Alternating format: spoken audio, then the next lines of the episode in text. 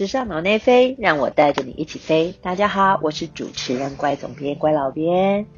今天呢，只有我一个人，周敏不在。嗯，有一点没有对象讲话，好像在对着空气说话，感觉有点不习惯。但我知道你在，嗯，帮我加油好吗？今天一个人录音，好哦。那今天要来为大家谈的呢，是一个天才鞋匠，呃费尔伽莫先生的故事。那呃费尔伽莫是是一个经典的意大利品牌。那我想，呃，很多人也许一下子念不出这个牌子。但是如果你看到很呃看到百货公司里面或者你身边的朋友们，呃脚上经常穿着有一个像是蝴蝶结，中间有一个金属扣子的鞋子，其实它就是 Ferragamo 的经典鞋款。那说到 Ferragamo 先生呢，其实他是一个哈，哎，应该怎么说？我说他是一个天才型的人。那我刚哎了一下，是我脑中突然闪过好多精品的品牌的创办人。呃，其实他们，嗯，可能是这个呃，当时差不多呃的这个生长的年代哦，他们呃从小都非常的辛苦。那费罗加莫先生其实也是，他呃家里面呢从小也是，当然非常非常在那个年代非常的穷困。那呃其实呢，他常说，他后来在他的回忆录里面，就是他的呃书里面写到，就是说他觉得。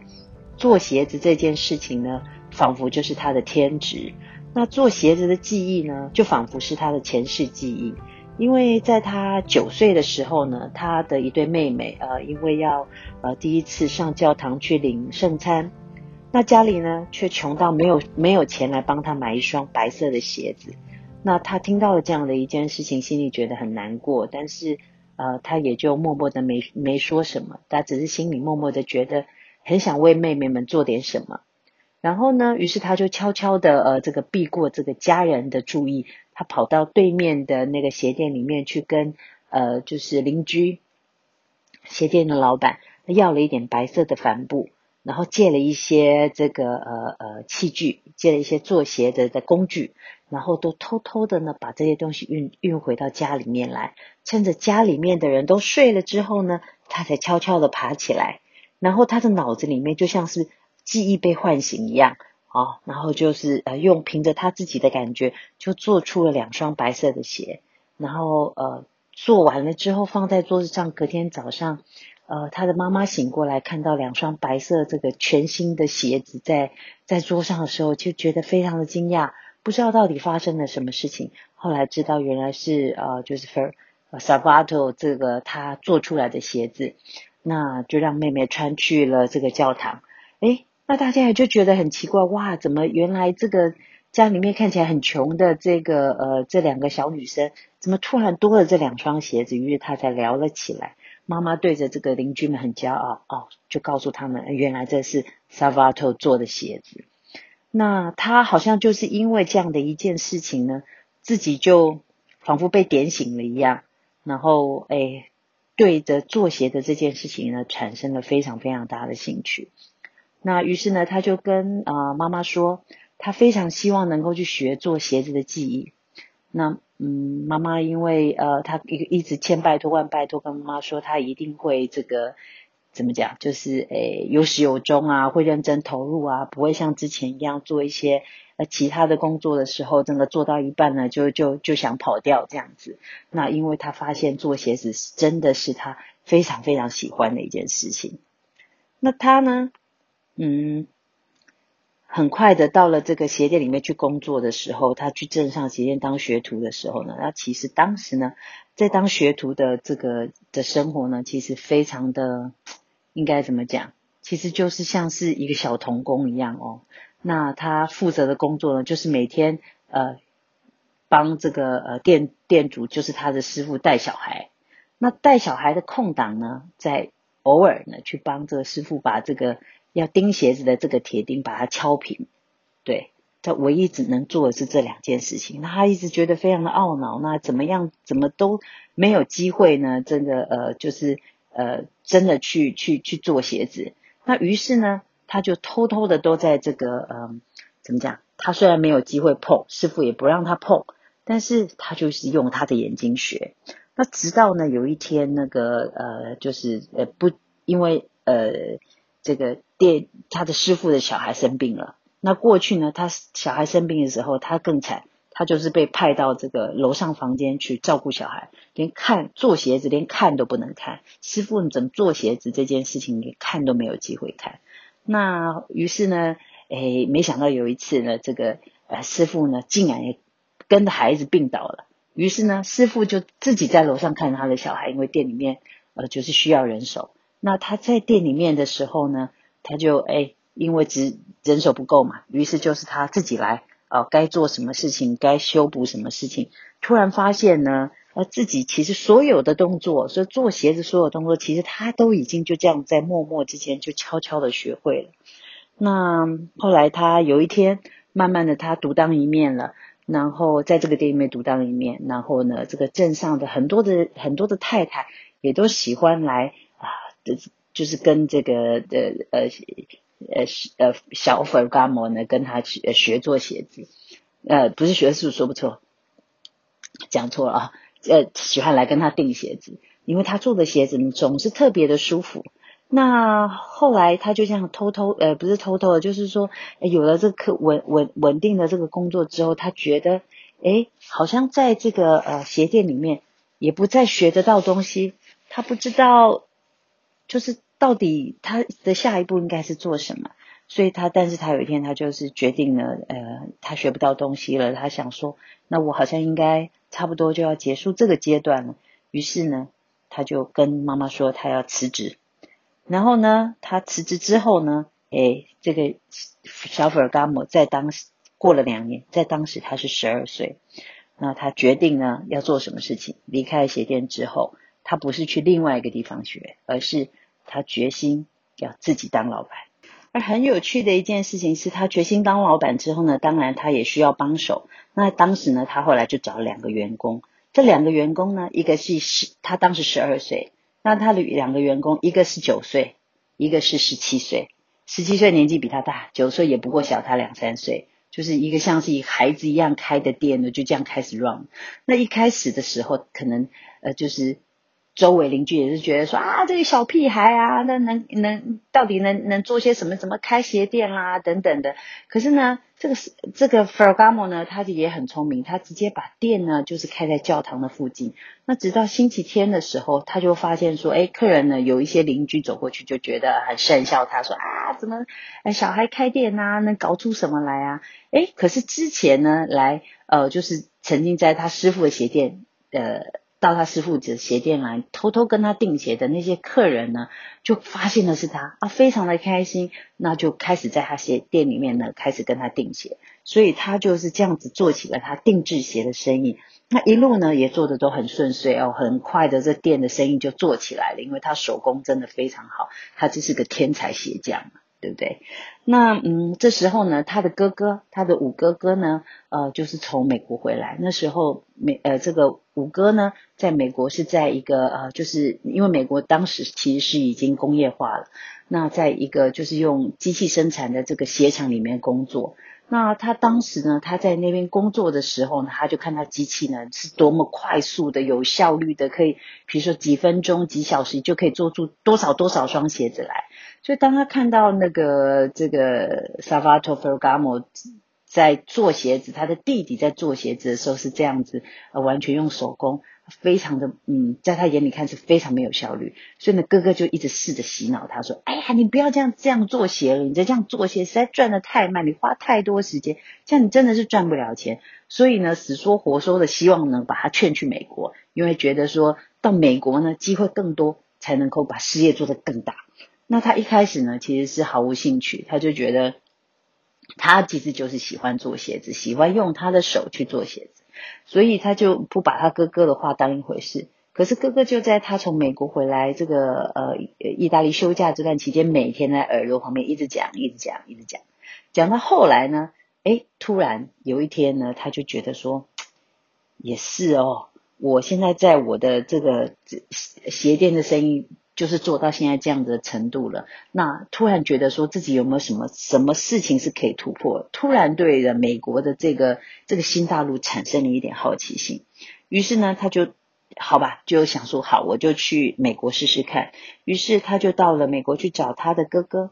那原来这个在做鞋子的哥哥呢，其实后来他因为一直在工厂里面做重复的动作哦，所以其实手也受伤了，所以他其实也没再继续做鞋子了。他后来呢跑去那个剧场呢帮忙那个呃就是管理服装，管理那些戏服。那地点呢就在呃美国西岸的 Santa Barbara 圣塔芭芭拉一个非常非常漂亮的呃漂亮的地方。然后呢？到了那里去，他哥哥已经不再做鞋子了。他就在想说：“哎，好好奇哦，到底这个呃片场到底在做些什么事情？”那这个这个五哥呢，就是当然他就是人缘很好哦。后来帮他打通了关节，就是让他讲说：“哎，好设法把弟弟弄进去，在这个呃服呃这个这个这个片场里面去参观一下。”那当然呢，就把他带到这个自己在管理的这个服装间里面去。那在当时呢，呃，费尔加莫先生呢进到这个呃这个服装间的时候呢，就看到一双这个牛仔靴。当时呢，他非常的激动。哎，为什么激动呢？因为一个懂鞋子的人就会觉得说，哎呀天呐，这双这么酷的鞋子，因为其实在欧洲没有什么牛仔靴哦，就是看到跟牛仔靴这个造型这么的酷。可是呢，他看到这双鞋上是要制作上面呢有非常多的缺点需要改正的。然后当时他一句英文英一句英文也不会说，所以非常的激动，说啊这个应该在那，对着他的哥哥一直讲。那哥哥呢就试着把他的意思呢翻译给的这个这个管这个呃服装间的这个总管来跟他说啊，我弟弟觉得这双他是鞋匠啊，他的做呃这是手工鞋的啊，那他看了这双鞋，他他懂鞋子工艺，但他看了这双鞋，他觉得这双鞋在制作上有什么什么问题。好了，那讲完之后呢，这个现接下来就轮这个西服总管，那更激动，说：“哎呀，真的没错，就是这双鞋子呢，它就是很多的问题啊。这个我们请这个北方的呃，就是在在北边工工工厂的这个师傅怎么做怎么改怎么说都调整不好啊，他非常的生气。然后呢，讲起这件事情很不高兴。那后来那个菲尔冈姆先生突然看到说，哎。既然是这样子，他竟然大胆的就就开口了，问他说：“哎，那你可不可以跟叫他哥哥帮他问一下？他说：哎，你可不可以跟这个总管说，哎，我如果可以呢，呃，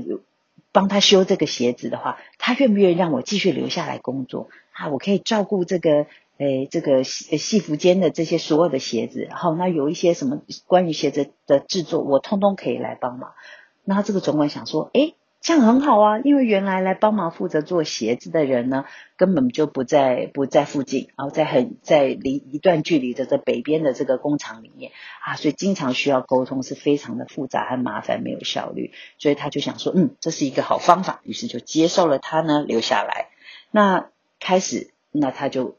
呃，弗洛加姆先生就很开心的开始这个在在这边的一个工作。那他们兄弟间呢也商量说，哎。那如果是这样子的话，我们可不可以就是干脆开一个这个修鞋做鞋的店？那这个修鞋做鞋的店呢，也因为这个呃这个片场的关系，有很多明星来光顾，所以很快的从一个两个来不及服务呃一个两个来来服务的客人呢，到了那个店里面的客人是络绎不绝，就服务不完就对了。所以讲到这边呢，就发现了真的机会真的都是呃怎么讲？机会基本上是长在自己的嘴巴里的哦，所以有时候呢，其实如果我们渴望能够去争取一个呃自己能够发挥的机会的时候，有时候真的是勇敢举手哦，千万不要害怕哈。那其实 Ferragamo 开店，兄弟们开店呢，呃，确实是蛮顺利的，但是其实对于呃做鞋。呃，就是非常的有有热情，有有呃有 passion 的这个 Ferragamo 先生，其实他也就不满不不只是满足于这样子，所以他甚至呢，在这个开店的过程里面，他跑到挤出他的时间来。我刚刚不是说过，就是他店里面的生意非常的忙，所以他挤出了时间呢，去上了这个南南加南加大的这个大学的夜间课程。那为了什么呢？他就是一直很希望、渴望去了解关于人类的骨骼。究竟它的骨骼结构是怎么样？怎么样？希望能够透过了解人类的骨骼呢，做出做出让人更舒服的鞋子。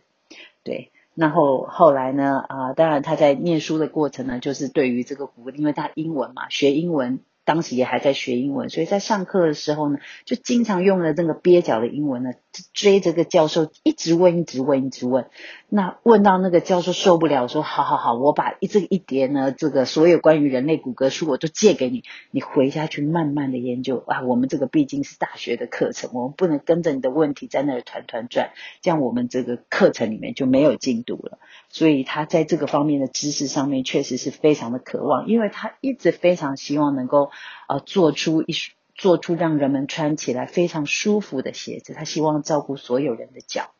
那后来我其实在这个呃他的这个回忆录，就是他的这个书里面呢，也看到一张照片，觉得很神奇。呃，就是一双过在当时那个时代的这个手工定制鞋呢，呃，它一一一只是别人做的，一只是费尔加莫先生做的，这外形看起来就差不多。可是当他放在天平的两端的时候，就很明显的费尔加莫先生他用的材料。的做工呢，就明显的比左边呃其他人其他的手工鞋呢轻非常的多，所以可见的它在用料和结构上面呢，其实真的是花了非常多的心思。那透过这样的学习呢，呃，更神奇的是说。诶，确实，他一直在，其实它里面有一个篇幅啦，告诉我们说，诶，怎么样这个鞋子结构会舒服啊？脚弓至于一双鞋子是什么样子的意义啊？但我试着只是读了一遍，但是因为可能我没有念过这个 人类骨骼的这个解剖学哈，所以其实真的是有看，但没有懂哈。那所以呢，他了解之后，他在改良了他的鞋子制作，所以穿上他的鞋的人，我相信一定是更加在。一定是更加的舒服。那甚至呢，由于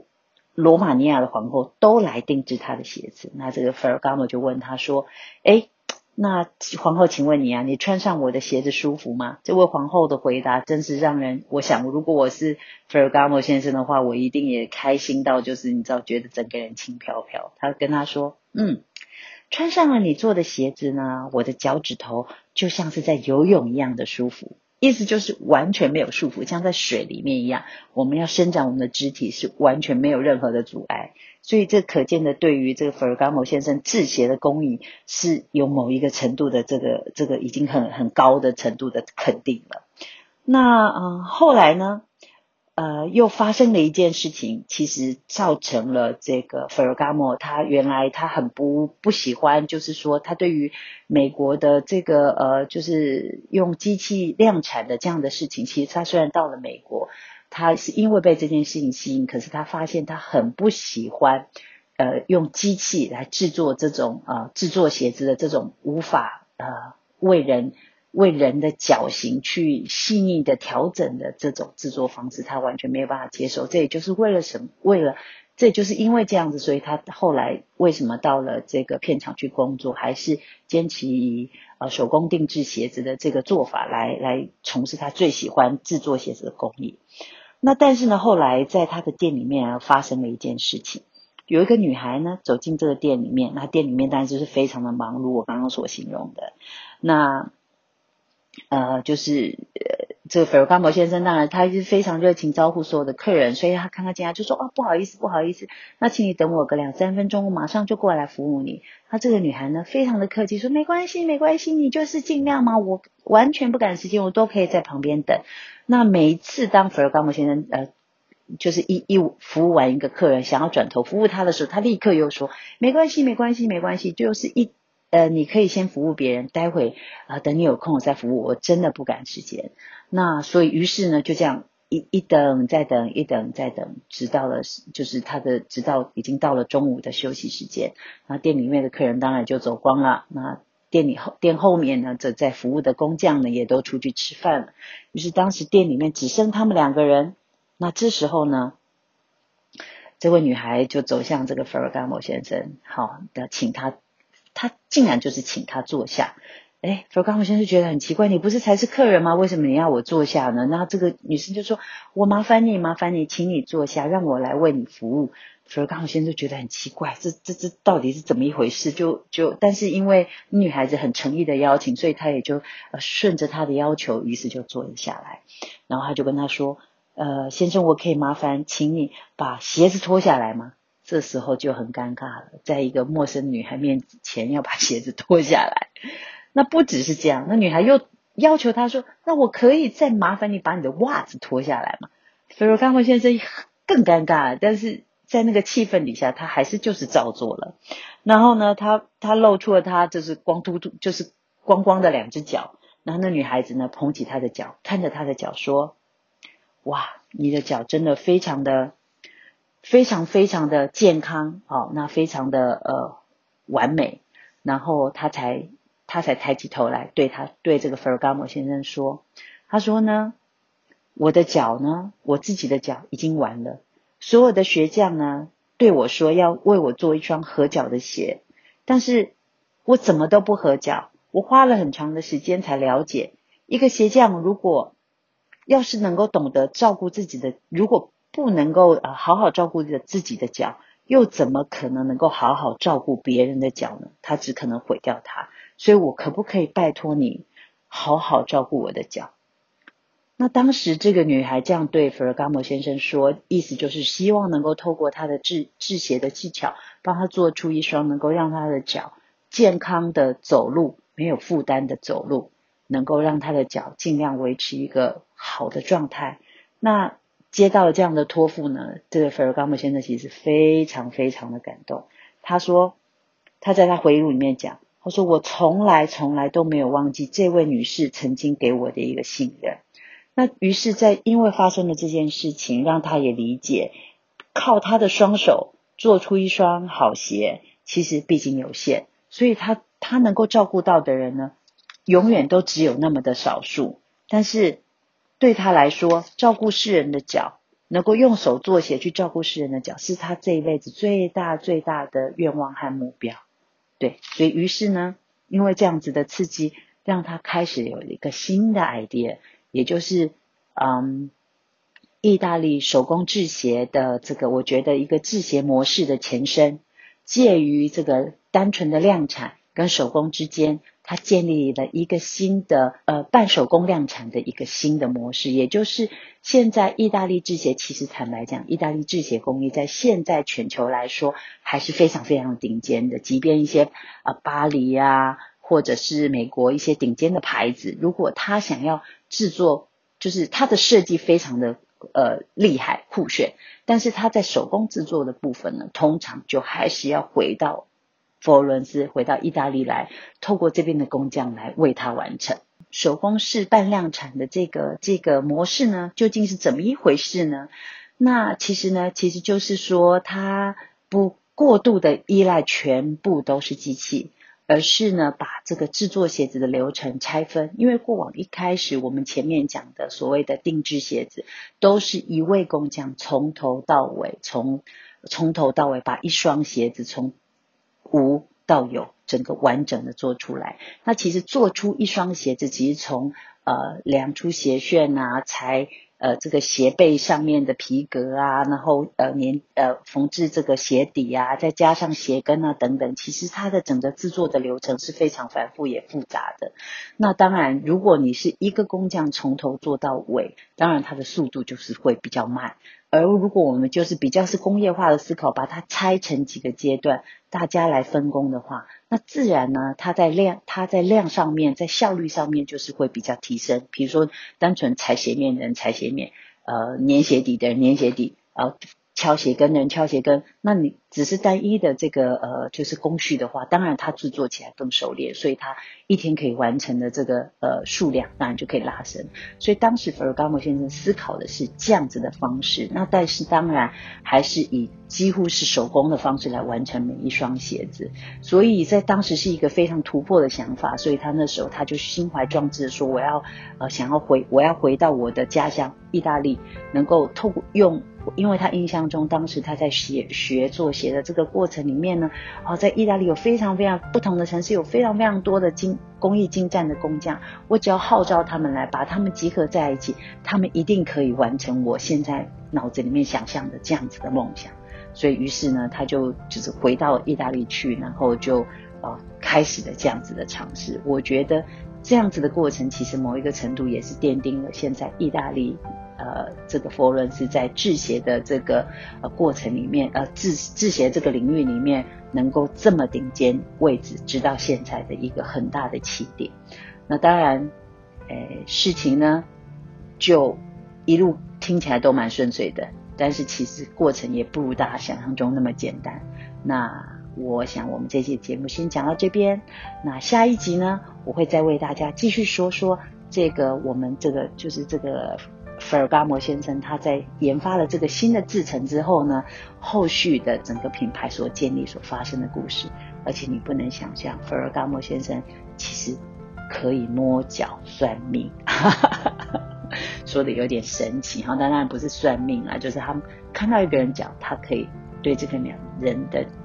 理解可以比我们想象中的还要神奇。那接下来这些故事呢，我们在下一节 Ferragamo 的故事里面来告诉大家。好，那今天这一集节目就到这边。如果大家喜欢这集的节目的话，请您按赞、分享、留言。好，那我们就下一集见喽，拜拜。